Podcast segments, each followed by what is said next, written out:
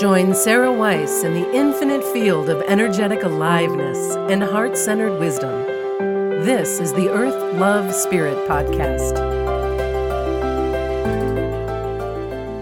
Welcome to the Earth Love Spirit Podcast. I'm Sarah Weiss, and today I have Kate Hallison with us.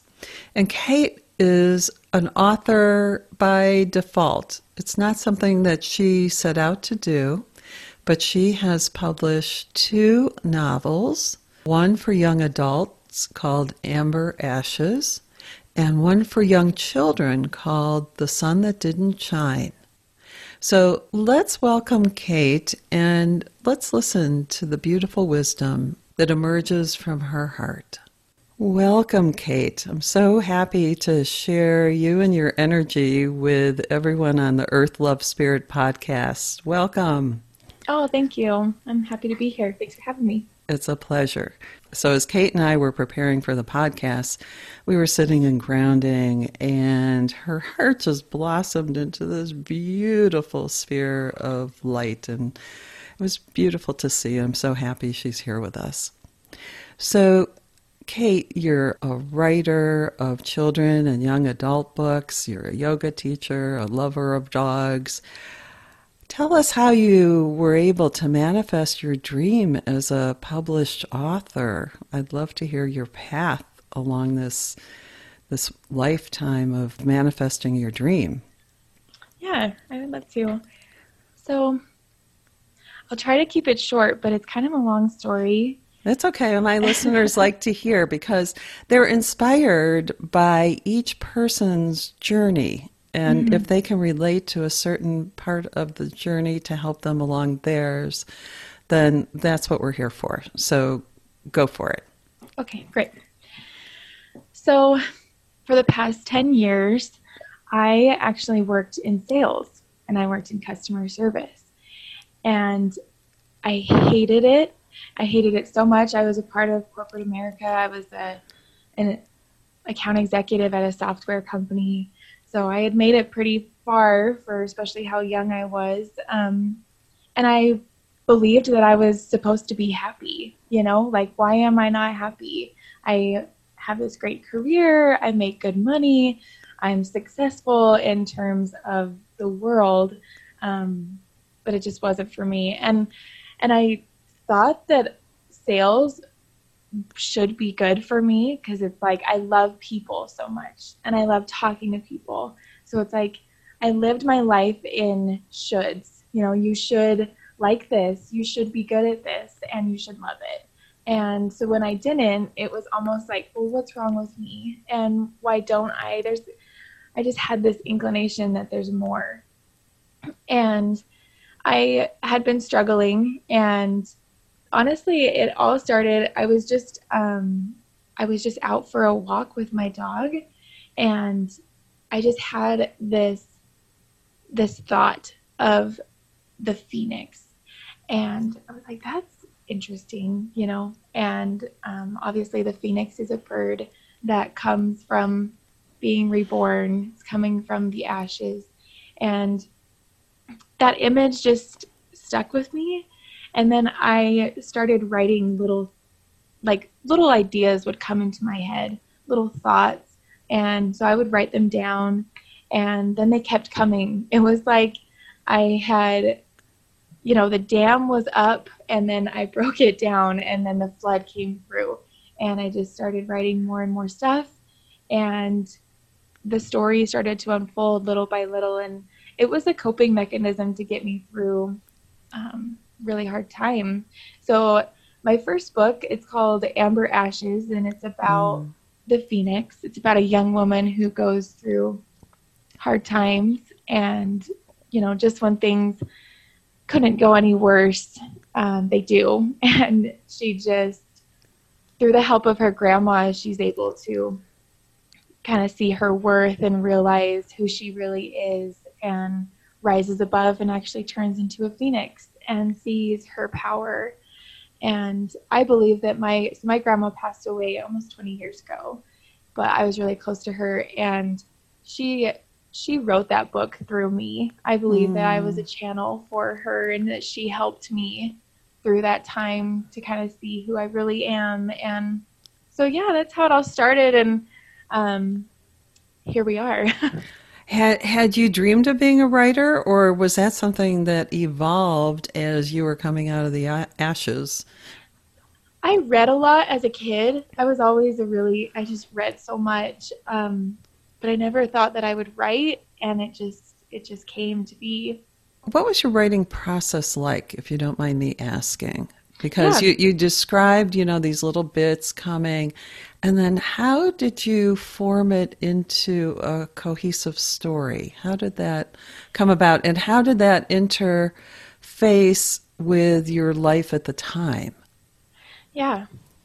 So I would always have to have a notebook with me because, you know, when you're driving, that's when thoughts come. It never comes like at convenient times. It comes when you're in the shower. It comes when, you know, I remember times it would be like midnight and I was trying to go to sleep and I would be so inspired and get all these thoughts and I'm just laying there like, really? You couldn't have come a couple hours ago? but I guess that's the divine feminine. She does whatever she pleases. And so um, it's fine. I'm grateful when she comes. but um, did you actually feel kind of a presence when those thoughts were coming through, like you were inspired by a higher, your higher being, or the presence of a higher light and love? Yeah, it was something. It was not me. Um, there was something else there, something helping me, and I did feel. I felt company. I felt some someone or something was there with me, giving me these messages. And I love how you refer to how inconvenient it is usually. I find that also in my life. I'm going, oh my God, you really had to wake me up at 3.30 to tell me this? or you need, you know, I need to stop what I'm doing and write this down now. Really? You know? Um, and, and it's all about following spirit. I mean, you're telling me that you started with this image of the phoenix coming to you and – how powerful it must have been in your being to actually get you to respond. Mm-hmm. I mean, how many people respond to those images? Really? Right. And I had, you know, I think I was in a process of learning, of unlearning, right? So that I believe that's the awakening process is unlearning everything that we've been taught and told to be and since I was struggling so much, I had started going to therapy, and she, you know, she taught me to be aware of my thoughts and to question them. So um, when that thought came, I was kind of already in that process of examining my thoughts, examining the images, and questioning them instead of I think that's so much of where our power gets lost is when we have these thoughts or our inner child or our higher self tells us things and we just go about our day. We don't stop and say, you know, if my if my inner child is like, "Hey, Kate, we've been working for 5 hours. I could I could use a drink. I could, you know, I could eat a sandwich." And if I just bypass that and just like, "Oh, go about," but sitting there and actually listening to her and it's like, "Okay, like yeah, let's take a break. Let's go for a walk. Like, like what do you need? Has totally changed my whole life. This is a wonderful teaching to share with people because, as you know, and as you mentioned, and as I know, it's so easy to ignore those guiding the, those guiding voices that are within us.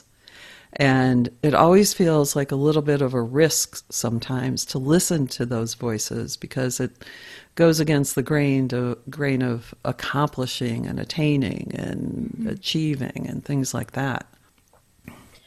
Yeah. I mean, we get we get these thoughts and it's like, "Oh, I don't have time for that." We have these we have these dreams like, "Oh, I would love to do that, but I don't have time," or "I don't there's there's no point in it because I'm not going to make money off of it or whatever. And then we just mm. then we just go about our day and we totally forget the thought. But if we really look at it, like okay, so here's an example. This last summer, um, so I have never, I don't even know if I had even touched a horse. so, and I felt called to them. I was like, I love, I just want to be by them. I think that that would be really healing to be around. They're wild, they're amazing, they're beautiful. So I looked up this local place and I got horseback riding lessons.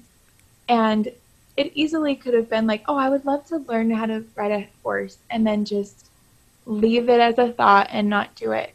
And it's like, oh, there's this place close by. It's pretty cheap.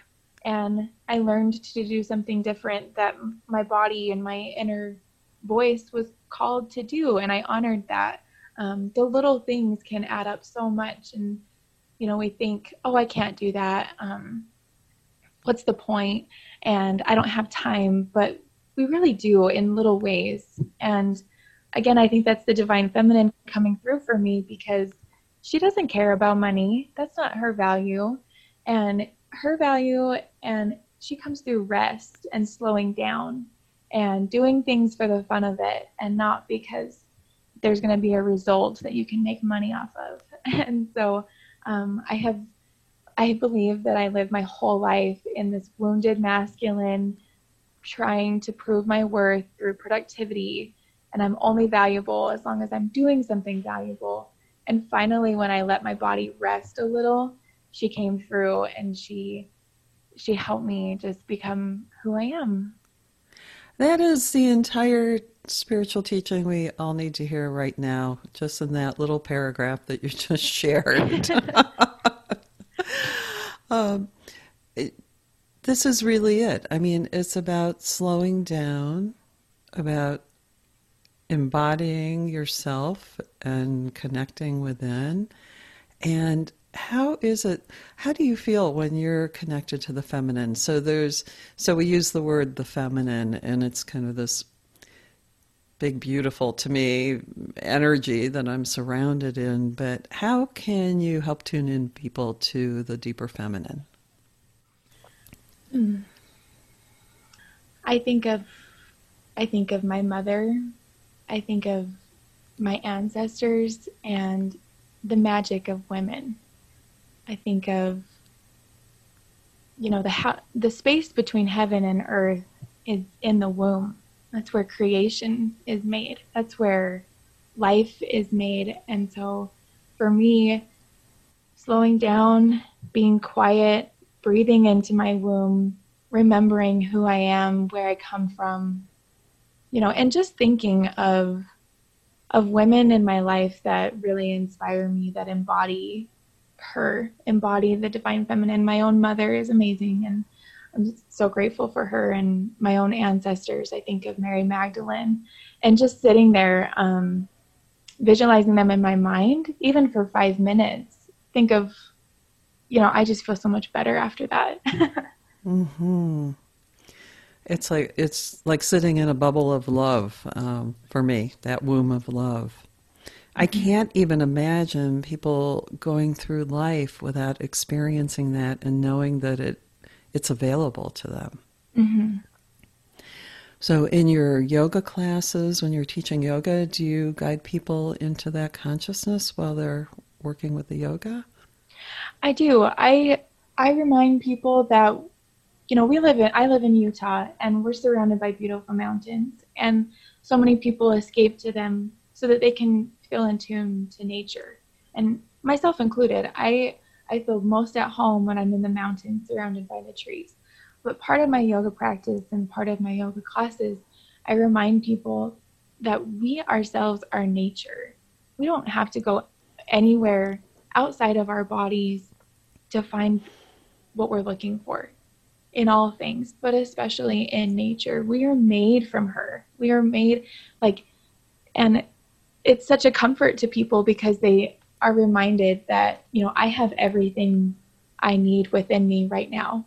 I don't have to look outside of me for anything. And when I want to come, when I want to be grounded and feel nature, I don't have to escape to the woods. I can come right home to my breath. You know, I can come right home to my body and feel connected to her and there's so much power in that I love how you express this. Um, can we backtrack a little because I'd like you, you mentioned about coming into your power earlier as well when you were going through this transition and rising up from the ashes. And I'm wondering if you could help people understand what it feels like to be in your power, what that sensation feels like, what the consciousness feels like. Are you able to put that into words? I will. I will try my best. Mm-hmm. Um, I think it feels like letting go. I think it's such a teaching of opposites. Well, the opposite of what we think is true, you know? So when I rest, when I let go and I stop grasping for things, then I gain so much more and I'm able to be myself. And there's so much, that's where I feel powerful. I feel powerful when I don't feel like I have anything to prove because I know who I am. So there's no insecurity, there's no shame, there's no proving. It's just I'm able to be authentic because I can show up as I am and not be scared. It's like, yeah, this is who I am and I'm proud of her. I don't have to wear there's no covering up who I am, you know. Another beautiful teaching. Thank you. And now let's talk about your books. You have Amber, Amber's Ashes. Is that what yeah. it is? And what's the other book that you've written? So it's a children's book. I just ah. released it, and it's called The Sun That Didn't Shine. Oh, tell us about that. So it is a story about the sun who she's out doing her thing. She's shining bright, and all of a sudden she hears people that, you know, people are playing under her. People love the sun. And then she hears people that don't love her so much, like, oh my gosh, it's so hot, you know? and it kind of hurts her a little bit. And um, she goes away and she's like, I cannot shine. She gets, you know, it's a, sim- it's a symbolic book of depression in a sense. You know, you hide away and because you're scared to show up as you are. Um, well the the moon comes to her and is like what are you doing? You know and hears her out listens to her lets her be sad and then tells her you were created. You are the sun. Nobody else is the sun. And you were literally created to shine. So it doesn't matter if people like you or not you just have to go out and do what you were created to do and i it was such a teaching for me because it's like, you know, when when the heavens, when when God and the Great Mother were creating me, to to really envision that, like, what it what it means to create a soul, what would go into that. It's like, oh, they put intention in creating me the way that I am. Maybe I like writing for a reason. Maybe I'm good at it for a reason and I have to do it whether I get bad reviews or good reviews. It's just what I was created to do. Wow. Okay, so so um, what age level is this book aimed at? Oh, it's a picture book. So it uh-huh. is for you know one my best friend, um, her little son. He just turned three, and he loves it. So. And where is that available? On Amazon. Yep, I'm, both of them. Okay. I'm a grandma of two four and a half year olds, a three year old, and a two year old. So I am like on that right away. Okay. Yeah, perfect. and Amber's Ashes is geared for what age? So that's a young adult fiction novel. Yep. So I would, uh, you know, middle school and up. We need this literature for these younger people to be inspired. I'm so glad you're producing this. Do you have another one that's starting to come through you? I have started. So um, here's a little bit of a spoiler, but it's I'm so excited about it, and I just can't I can't help myself. So, so Amber Ashes, the girl, she she finds out that her grandma was actually a phoenix, and so and so I'm writing the grandma's story. Mm. And I'm so excited because so in the book, the main character, her name is Hadley, and she hears her grandma's because her grandma passes away. So she and she hears her come through, like, and kind of teaches Hadley her worth. You know, hey, get back up. You got this. You have power in you. And the motto, the the whole point of the book that I say over and over is that you are more. You know, you're more than what happens to you. You're more than what you do or what you don't do. All of this, and so um, but her grandma has to kind of teach her that and show her her worth. But the grandma's story, she's going to be the first phoenix ever. And so she's going to have to teach herself those things. She's going to be older. She's going to know a couple more things, you know, and she's just going to have to have this realization that, oh, she, she'll have to teach herself her worth instead of somebody kind of guiding her through that. Oh, that's a biggie that is a biggie. You know, that makes me want to ask you given that we're a couple generations apart in age, do you see more people in your generation waking up and getting these messages like just directly from within themselves?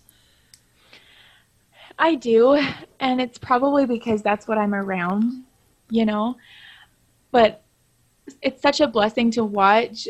I see so many people changing, but I I'm a true believer that as we heal, we heal our ancestors and we heal those coming after us. And so it's all we're all connected and we're all affecting each other. And so as I watch people wake, other people in their family do too. And um so it's just this circle and but I do, since I interact with people of my age, I see it a lot. So, in your journey, uh, do you feel like you were guided from within, as you mentioned, from your grandmother and from this energy of a lineage that you feel that you're connected to? That somehow that that we could each find that stream of feminine wisdom within us and connect to us, connected to us. Maybe you could speak a little more to that. I feel like there's more that wants to come to us from you about that particular way of being. Yeah, and that was beautiful. I'm reminded of a moment. I was in my job, I was sitting in my cubicle, and the best word that I can describe for what was happening was an upheaval. My spirit, if she could scream, it was like she was screaming so loud. I was physically, I could feel it. It was like this vibration within me. And I finally knew, you know, okay, I will listen. I I was like, I'm so sorry. I have I have not listened to you for so long and I've just pushed you down and I'm here and I'll finally listen. And I knew that I had to do something. Something had to be done.